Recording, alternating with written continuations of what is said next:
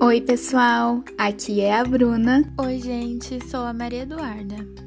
Sejam todos bem-vindos ao 13º episódio do Micotech Cast. No episódio anterior, vocês conheceram a candidíase vulvovaginal, a CVV. E hoje falaremos sobre o diagnóstico das infecções causadas por leveduras do gênero Cândida. Antes de começar, Gostaríamos de lembrar vocês que o nosso Instagram, mico.tech, está recheado de informações atualizadas sobre a micologia médica. E lá, sempre informamos quando saem os novos episódios de podcast.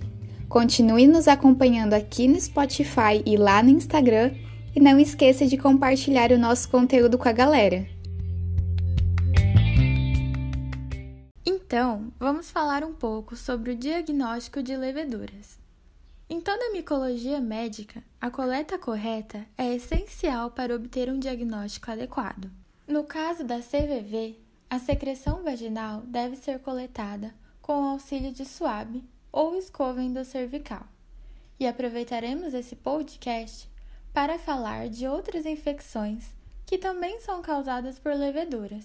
Diz aí, Bruna. Isso mesmo, Maria.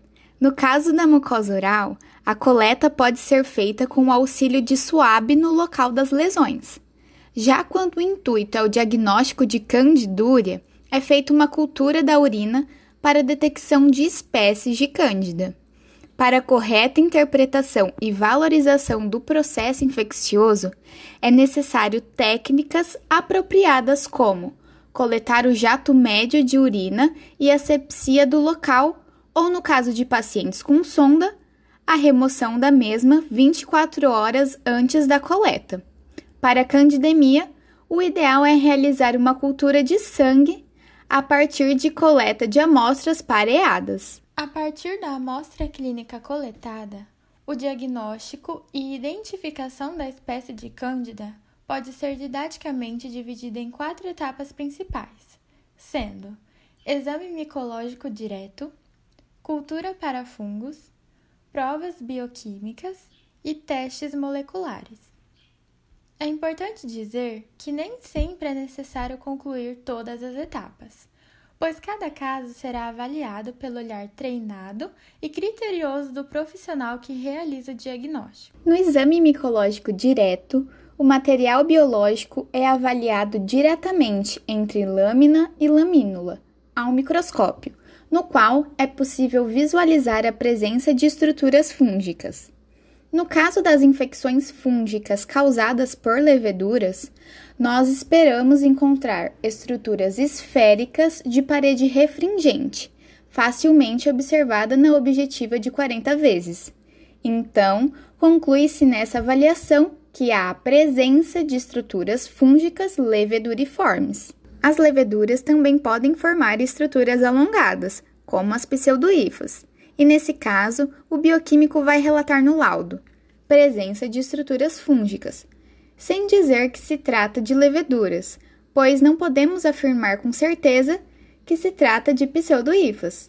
Quando não é observada nenhuma estrutura fúngica, conclui-se que os fungos não foram observados, uma vez que o fato de não ter encontrado nenhuma estrutura fúngica não exclui a possibilidade de que as estruturas eram escassas, não sendo observadas naquela parte da amostra que foi utilizada para preparar o exame, ou ainda que o clínico não percebeu sua presença.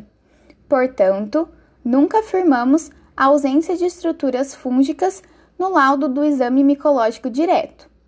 Maria, o exame micológico direto já diz qual fungo está causando a infecção? Não, Bruna. Ele direciona qual será a metodologia empregada para a identificação da estrutura encontrada. Isso porque as leveduras requerem utilização de ferramentas específicas para elas. Já os fungos filamentosos utilizam outras ferramentas, algumas já comentadas no podcast de diagnóstico de dermatomicoses. Se você perdeu, corre lá e escuta o episódio de número 10. Entre as leveduras, apenas a malacésia apresenta características morfológicas suficientes para que o diagnóstico seja conclusivo em relação ao gênero logo na primeira etapa. No caso, diretamente após o exame micológico direto. Que interessante, Maria! Bom, dando continuidade, quando falamos em cultura para fungos, é aquele momento em que a espécime clínica é colocada em meios de cultura específicos que permitirão o crescimento e identificação das espécies dos fungos envolvidos. Queremos que vocês entendam direitinho essa etapa, então vem com a gente. A amostra biológica é colocada, nós falamos semeada, em um meio de cultura muito utilizado na micologia, o SDA com antibiótico para impedir o crescimento de bactérias contaminantes. Já faz parte da nossa rotina realizar a semeadura também no meio micosel, uma vez que algumas espécies de Cândida são sensíveis a ciclohexemida. Esse fato já nos ajuda no direcionamento do agente etiológico. As leveduras costumam ter um crescimento rápido, cerca de dois ou três dias serão suficientes. Dessa forma, assim que a colônia da levedura é observada, ela é transferida ou repicada em um meio cromogênico, chamado de cromagar. Esse meio de cultura é muito legal. Ele faz com que cada espécie de cândida cresça com uma coloração diferente: verde, púrpura, rosa, bege, azul e entre outras. Assim, já podemos ter uma luz, um direcionamento de qual espécie está envolvida na infecção. Ah, e ainda tem outra dica muito importante que esse meio consegue nos dar, que é o fato de dizer se a infecção está sendo causada por uma ou mais espécies de Cândida. Vocês lembram que no episódio anterior nós falamos que no caso da CVV isso era possível? Então, gente, fala sério. Uma placa colorida é a coisa mais linda para nós que amamos a micologia, né? Muito legal, não concorda, Maria? É muito legal. E é lindo mesmo, Bruna. E depois de saber se temos uma ou mais espécies de cândida envolvida na infecção, seguimos para a semeadura em um meio pobre em nutrientes, como o agar-fubá. Nesse meio, nós podemos fazer a análise micromorfológica da levedura. E como fazemos isso? Vocês podem estar um pouco confusos, pois dissemos que no exame micológico direto da primeira etapa não dá para identificar o que vemos no microscópio. E agora o que mudou? Como agora podemos saber qual fungo é?